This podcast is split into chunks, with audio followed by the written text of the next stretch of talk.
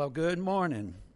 I want to welcome everyone here this morning and those on live stream the Lake Oconee Presbyterian Church. Uh, we want to extend a special welcome to our visitors. And if you are a first time visitor, please be sure to pick up a welcome package on the table in the narthex. Our senior pastor, Jeff Birch, and his wife, Evie, they're out of town this week. And as many of you know, Evie's mother has gone home to be with the Lord, and we pray for their family. we wanted to welcome our youth director, Travis Skillingstad. Did I get that right? he will deliver the message this morning. Uh, those of you on the inside aisle, would you please pass the friendship pad located under the seat in front of you? Please make note of the announcements in the bulletin. The ladies' Advent tea will be held on Tuesday, December the 6th at 6:30 p.m. Please remember to sign up as soon as possible in the narthex. Mark your calendar for the Christmas cantata on December the 18th at 6 p.m.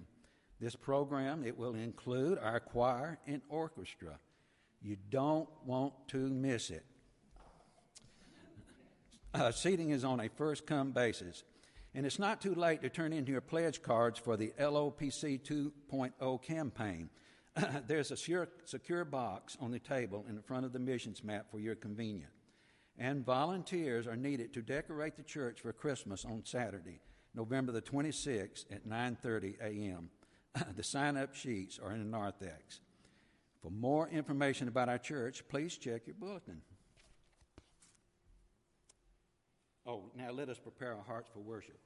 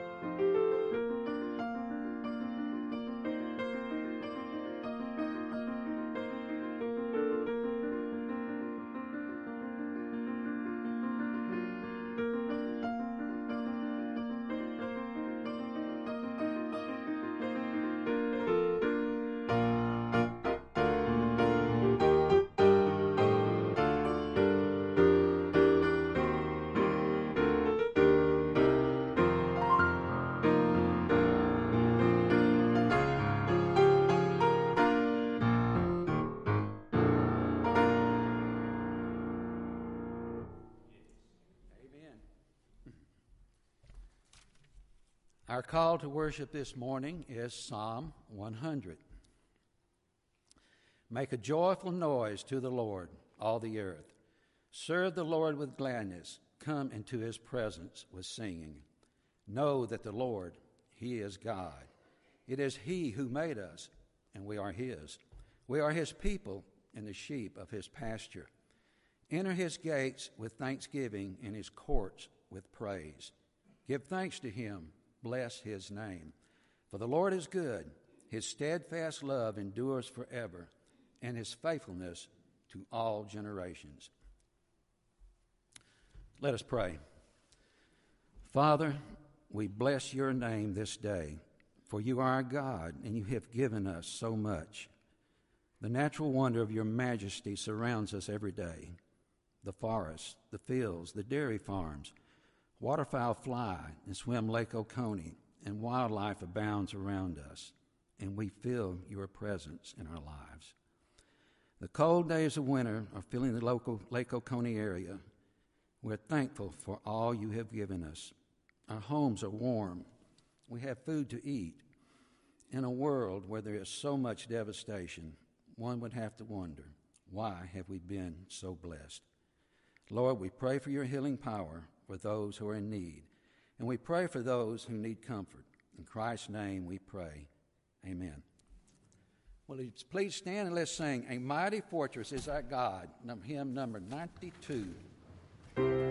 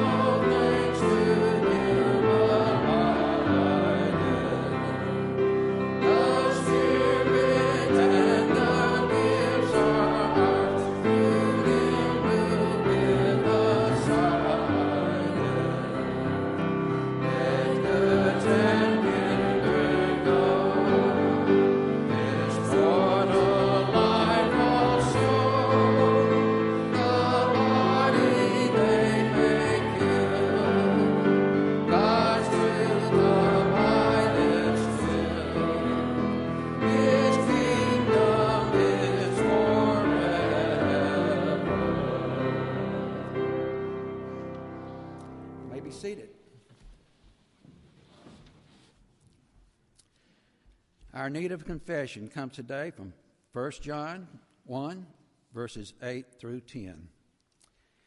If we say we have no sin, we deceive ourselves, and the truth is not in us. If we confess our sins, he is faithful and just to forgive us of our sins and to cleanse us, cleanse us from all unrighteousness.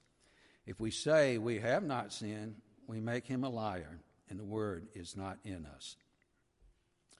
Now, I'd like to invite you to engage with God in personal confession.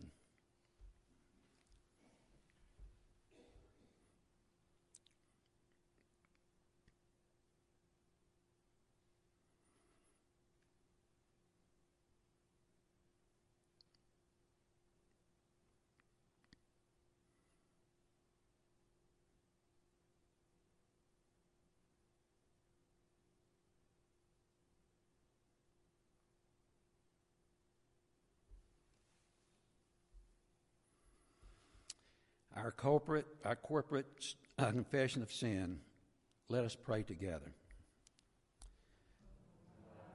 Cleanse me, a sinner. for I have done nothing good before thee. Deliver me from the evil one, and may thy will be in me, that I might open my unworthy lips without condemnation and praise. Thy holy name, Father, Son, and Holy Spirit, now and ever, unto ages of ages. Amen. Our assurance of pardon comes from 1 John 2 1 through 2. My little children, I'm writing these things to you so that you may not sin. But if anyone does sin, we have an advocate for the Father, Jesus Christ, the righteous. He is the propitiation for our sins, and not for ours only, but also for the sins of the whole world. Now let us stand and sing, Crown Him with Many Crowns, hymn number 295.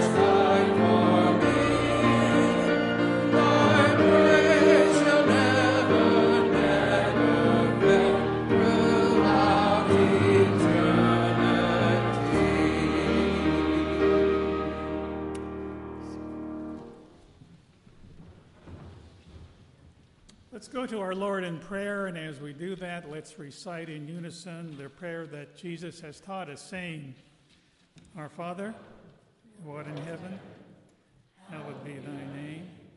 Thy kingdom come, thy will be done, on earth as it is in heaven. Give us this day our daily bread, and give us our debts, as we forgive our debtors.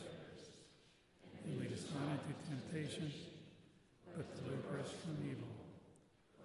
Is the kingdom, power, and glory forever. Amen. Our Father and gracious God, what a privilege it is to be in your presence and to offer our praise and adoration, and indeed to know you as our Heavenly Father, the one who is the source of our existence and our daily bread. You've called us together on this glorious morning that you have made for us so that we may worship you and offer our praises and indeed give thanks for who you are and what you have done for us. We know that by your grace the ransom has been paid for our redemption, and because of that amazing grace, our hope lies at the foot of the cross. And it is by your grace that our need and desire for Jesus is accomplished. For if not for your grace, we would be a people lost on a path to nowhere. Lord, we realize that in spite of our failings and our weaknesses, in your sovereignty, you have called us and you've set us apart to be faithful servants for the purpose of furthering your kingdom in this very broken world. So we give thanks for the stewardship campaign and the faithfulness of this, your church. That we rejoice in the calling of Travis and Ellen to be part of our church family as we work to bring the gospel and love of Jesus to this community. Father, you've given us the gift of life, but for some it is a struggle fraught with pain and suffering.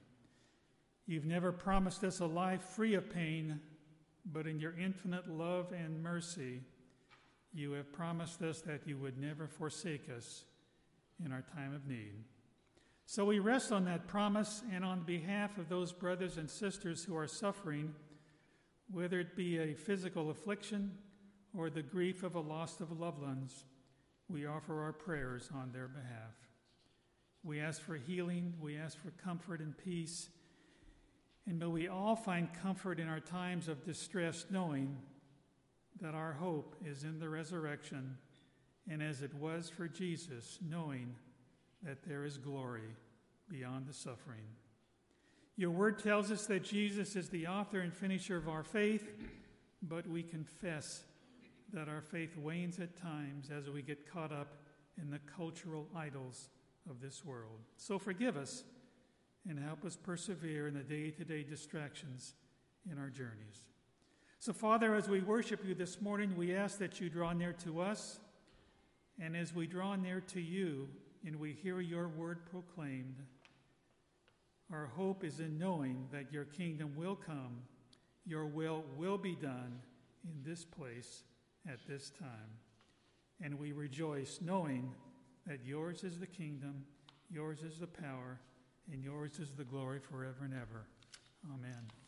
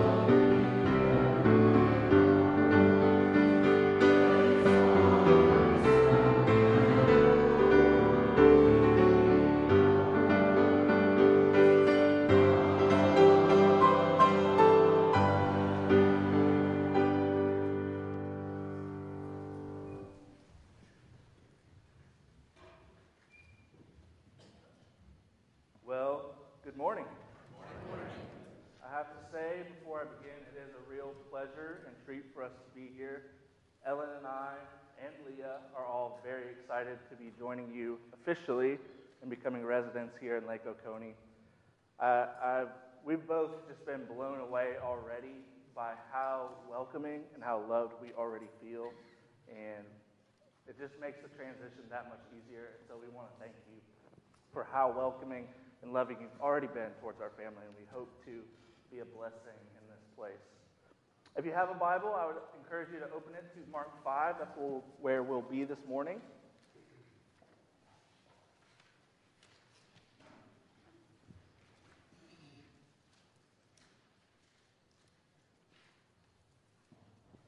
Here now, as I read the very inerrant and true Word of God, verses 1 through 20 of Mark chapter 5 says this They came to the other side of the sea, to the country of the Gerasenes. And when Jesus had stepped out of the boat, immediately there met him out of the tombs a man with an unclean spirit. He lived among the tombs, and no one could bind him any more, not even with a chain, for he had often been bound with shackles and chains. But he wrenched the chains apart, and he broke the shackles in pieces. No one had the strength to subdue him. Night and day, among the tombs and on the mountains, he was always crying out and cutting himself with stones. And when he saw Jesus from afar, he ran and fell down before him. And crying out with a loud voice, he said, What have you to do with me, Jesus, Son of the Most High God? I adjure you by God, do not torment me. For he was saying to him, Come out of the man, you unclean spirit. And Jesus asked him, What is your name? He replied, My name is Legion, for we are many. And he begged him earnestly not to send them out of the country. Now a great herd of pigs was feeding there on the hillside. And they begged him, saying, Send us to the pigs, let us enter them. So he gave them permission, and the unclean spirits came out and entered the pigs. And the herd, numbering about 2,000, rushed down the steep bank into the sea and drowned in the sea. The herdsmen fled and told it in the city and in the country and people came to see what it was that had happened. And they came to Jesus and saw the demon possessed man, the one who had the legion, sitting there, clothed and in his right mind. And they were afraid. And those who had seen it described to them and what had happened to the demon possessed man and to the pigs, and they began to beg Jesus to depart from their region. As he was getting into the boat, the man who had been possessed with demons begged him that he might be with him. And he did not permit him, but said to him, Go home to your friends and tell them how much the Lord has done for you and how he has had mercy on you. And he went away and began to proclaim in the Decapolis how much Jesus had done for him. And everyone marveled. Would you join me in prayer? Heavenly Father, God, you are a good, good Father.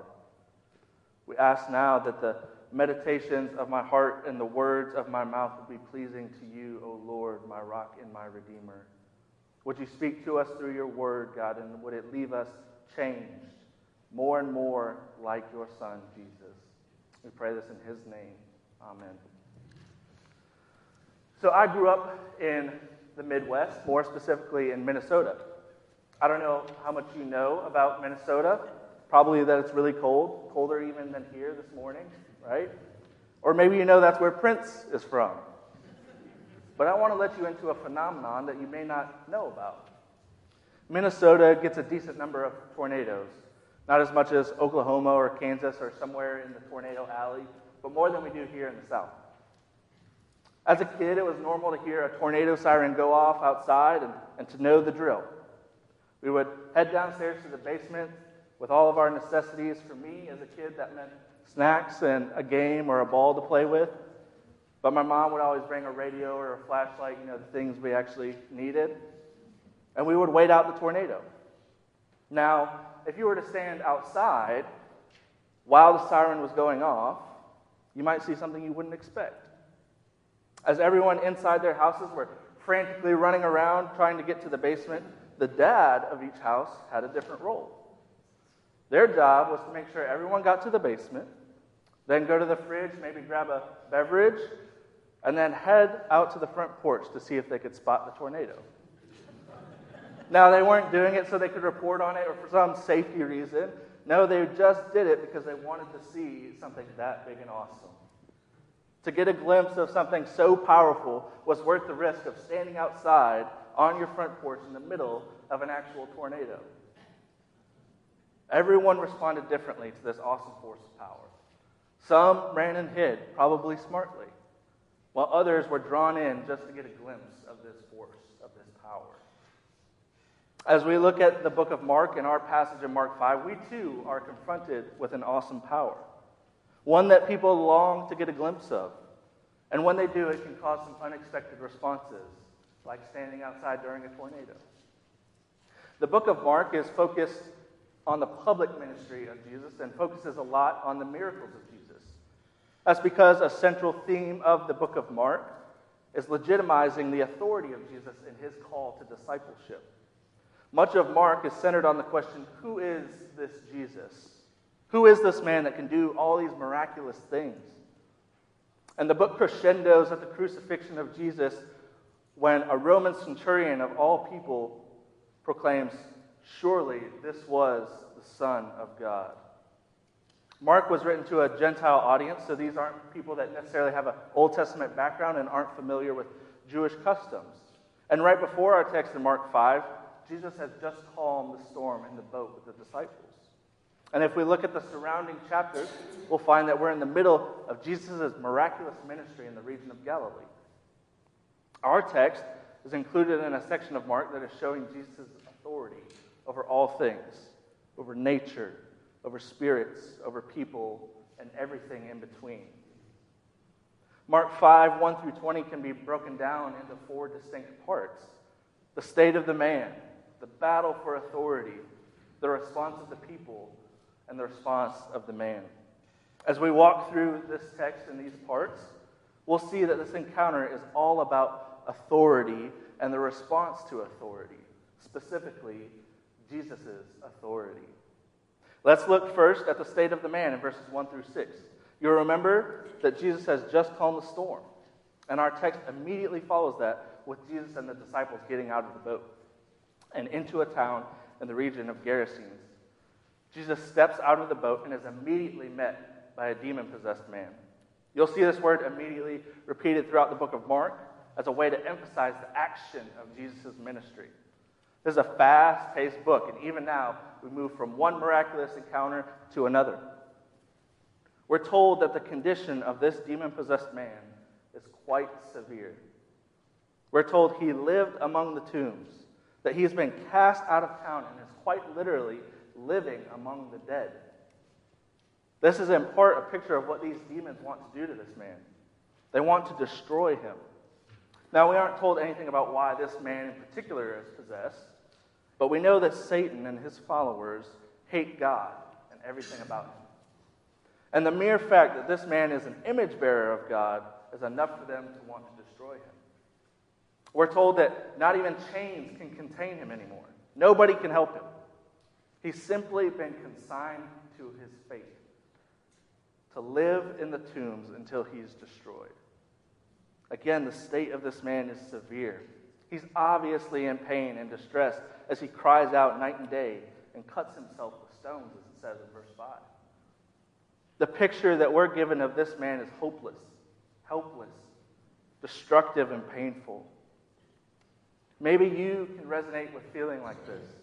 Maybe not possessed, but have you ever felt hopeless? Have you ever felt helpless? Have you felt great pain? What do you turn to in those times? As we look at verse 6, we can see the desperation of this man for someone, anyone, to help him. As he sees Jesus from afar, runs to him and falls at his feet. Later in this passage, the next verse, actually, we'll see that the demons in this man knew who Jesus was. But it's likely that this man didn't know who Jesus was at this point. So we can feel his desperation as he sees someone and longs to be helped because nobody has been able to help him up to this point though they've tried. This man is living among the dead, seemingly on the brink of death. He's desperate to be freed and healed and brought back to life. As we move to the confrontation between Jesus and the demons in verses 7 through 13, we can see that the demons have now taken over as the mouthpiece of this man. On first reading of verses 7 and 8, you might think that the demons here are submitting to Jesus. And in part they are because of who Jesus is. But what's really going on here is the demons are attempting to gain power over Jesus. Remember, this passage is all about authority. And these times, to be able to name someone was to have authority over them. This is like modern day, if you've ever seen two guys having an argument or disagreeing about something, and one guy calls the other one something like buddy or champ. You know at that point that's not a term of, of endearment, and he's trying to belittle the other person. When the demons name Jesus, they're attempting to assert power and authority over him. This obviously fails, though, as the demons beg, Do not torment me. And Jesus flips their attempt on them by asking, What is your name? Still hoping to intimidate Jesus, they reply, My name is Legion, for we are many. A legion was a Roman army unit made up of somewhere between two and 6,000 soldiers. This is further shown in a few verses as the demons enter about 2,000 pigs, but we'll get there in a minute. We can see the longer the demons are confronted by Jesus, the more and more their power and position diminishes as they beg Jesus not to send them out of the country in verse 10. We'll see begging be a theme and something that is repeated throughout this passage. It's becoming more and more clear that Jesus is the authority here and not these legions. Still bent on destruction, as is their nature, the demons again beg that they can instead go into the nearby pigs. Now, this is a somewhat puzzling turn of events. Why do they enter pigs, and why do they rush into the sea to be killed? I can hear echoes of Pastor Birch, and I agree. That's a lot of bacon that's now going to waste. What's going on here? Well, first, let's look at why pigs. The inclusion of pigs is another insight that this is a Gentile place because pigs were considered unclean by Jewish custom. So pigs would not have been around a Jewish centric place. So Jesus now symbolically sends these evil, unclean spirits into an unclean animal. But why do these demons enter these pigs and promptly rush to their death? Well, I think this too is a picture or an image of the authority of Jesus, both now and in the future. This scene is foreshadowing of Revelation 20:10 which reads and the devil who had deceived them was thrown into the lake of fire and sulfur where the beast and the false prophet were and they will be tormented day and night forever and ever. Here Jesus' final authority is executed. Where these demons are thrown into the sea, one day Jesus will throw Satan and all of evil into the lake of fire where evil will be defeated forever. This is a glimpse of Jesus' absolute authority. Not only this, but verse 13 states that Jesus gave them permission to go into the pigs, which they ultimately do, and again cause the death of. Jesus' authority is made plain as he grants permission to these demons. Permission only comes from a place of authority. You all know this to be true because you've probably been given permission by somebody to do something in your life when that person did not have the right to give you permission and it rubbed you the wrong way. For example, if my wife were to say, I'm going to go to the grocery store, and I responded with, Sure, you have my permission to go to the grocery store. I think you all that are married know how that conversation would go. On the other hand, if I were to either grant or deny my daughter permission to go to a friend's house or to enroll in some extracurricular activity, nobody would have a problem because I have that authority to make that decision as her parent. To grant permission shows authority over someone else. Who has authority over your life? Do you get to decide what your life is? Or does God get to decide what your life is? Here's the reality of Jesus' authority. It's not a matter of whether or not I give Jesus authority over my life, He has it. Really, it's a matter of whether I'm going to submit to that or not. And we get two different examples of how people respond to the authority of Jesus in the last sections of these texts. As Jesus' authority has been established, let's look at how the townspeople respond in verses 14 through 17. Those at the scene flee and tell the town and everyone they can find about what happened. As you and I probably naturally would, the people come out to see for themselves what had happened. What they found surprised them. Read in verse 15. And they came to Jesus and saw the demon possessed man, the one who had the legion, sitting there, clothed and in his right mind. Contrast what they found with the description that we were given earlier in the first few verses of this text. He's now sitting, clothed and in his right mind. These people knew this man as the one who lived among the tombs, who cried out and cut himself with stones, who couldn't be bound even by chains. It's possible that some of these people that came to see were the very ones who tried to help this man and couldn't. And they now find Jesus, find him with Jesus, acting like a normal human being. What do you expect their response to be? Maybe awe, joy, shock, perhaps thanks, thankfulness? Well, let's read in verse 15. Sitting there, clothed in his right mind, and they were afraid. Just like we would have seen right before this in Mark 4 35 through 41, when Jesus calms the storm, their response to the power and authority of Jesus is fear. Who is this that has authority over nature and demonic spirits? Now, their fear of this power and authority doesn't draw them in to learn more, but does the opposite. They now beg Jesus to leave in verse 17. Now, before we're too harsh on these people, how would we have responded?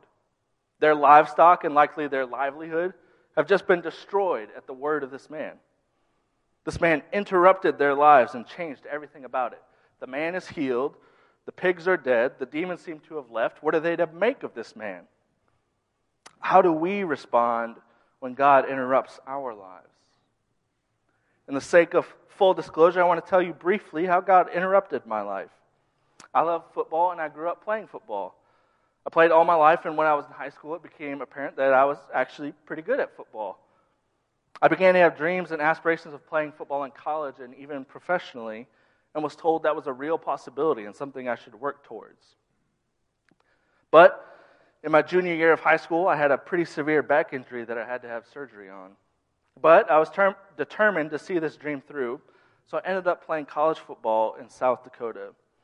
While there, I injured my back again and had to have another surgery, and this time doctors told me I was done. I couldn't play football anymore. Everything I had worked for and everything about who I was as a person was gone in an instant. Now, at this point in my life, I wasn't a Christian. I was simply someone who acknowledged that there was a God and claimed Christianity out of cultural or societal norms. Basically, I went to church once in a while and I thought that everyone was a Christian. That's just part of who we are. If you're not a Muslim or Jewish, you're a Christian. Now, I didn't know much of anything about God, but I knew that He was supposed to be in control of everything. He had authority and power. And if He had authority and power and could interrupt my life, the one that I felt He owed me and the one that I had worked for and deserved, then I, and, and ruin it, then I wanted nothing to do with Him. Probably similar to how these townspeople felt. This man shows up and clearly has some power and authority, and the first thing he does is upend our lives. So they respond with, Please leave. They didn't have a problem with a demon possessed man in their midst, but they did mind having Jesus around. They were more afraid of what Jesus might do than what the demon possessed man had been doing. Might that be true of us? Are we more concerned with following Jesus, whatever the cost may be? Or will we abandon him for the sake of having things our way, the way we want them? In verses 18 to 20, we see that the now healed man responds differently. Jesus honors the begging of the people and is leaving to get back into the boat. But now the man he healed begs him to go with him, that he might be with him. We get our final begging in this passage, this time by a man who begs Jesus not to send them away or for Jesus himself to go away, but that he might be with him.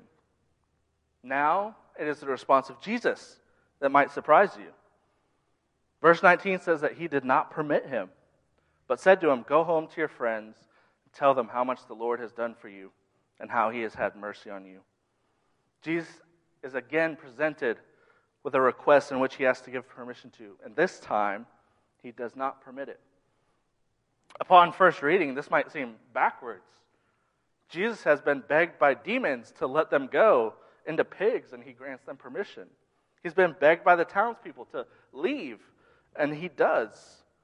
And now this man seems to have the right response to Jesus and his authority and begs him to be with him. And now Jesus says no. How are we to make sense of this? You might be thinking to yourself, that's not fair, or that doesn't seem right. But here's something important about authority that we need to keep in mind it doesn't require explanation. This can be hard for me to grasp and live with, but if God has absolute authority over me, which He does, He can tell me anything, command me anything, deny me anything, and it requires no explanation on His part. The, the dictionary defines authority as the power or right to give orders, make decisions, and enforce obedience. And Jesus has ultimate authority. Now, that alone is enough to make us obey whatever Jesus says, but we also know that Jesus is for us. Even in his command in verse 19, he tells the man to tell his friends and everyone else how the Lord has had mercy on him. We also have texts like Romans 8:28 which reads, "And we know that for those who love God, all things work together for good, for those who are called according to his purpose." In verses 31 and 32 just after that, if God is for us, who can be against us? He who did not spare his own son, but gave him up for us all, how will he not also with him graciously give us all things? Jesus not only has authority over us, but he's also for our good. We might not always understand why things happen the way they do, but they will always work for our good and his glory. And verse 20 shows us that. The man responds in obedience and leaves began proclaiming how much Jesus had done for him. And what does this verse tell us the result is? Everyone marveled. I don't know about you, but I struggle with control. I want to know why things are happening, and I want to know where my life is going.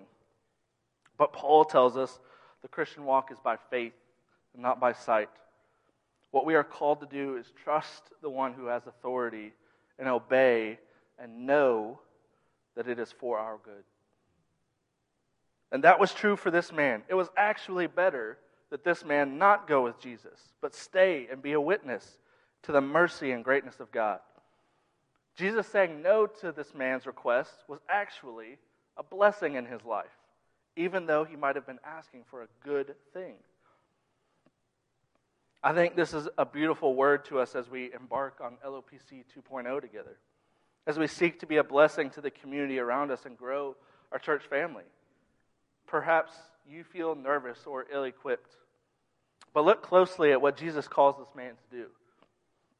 He doesn't tell him he needs to be the world's greatest apologist, the most renowned evangelist. He simply says, Go home to your friends and tell them how much the Lord has done for you and how he has had mercy on you. I've only got to see this from afar and, and, and hear this from afar, but part of what drew Ellen and I here was LOPC 2.0 and the vision of the past and the future together. So, what is LOPC 2.0 all about? Looking at the mercy God has had on us and this church in the past and present, and simply telling others about that mercy. This man may not know much, but he knows this I once was lost, but now I'm found. I once was dead, but now I'm alive. Let's go forth and proclaim the mercies of God to this community so that they too may marvel at our Savior. Looking back, I'm so thankful that God interrupted my life the way He did. Initially, I was angry at God. I blamed Him at taking away the life that I thought that I had worked for and deserved. But he used that to ultimately bring me to himself. And I finally heard the gospel clearly for the first time, and it was nothing but good news.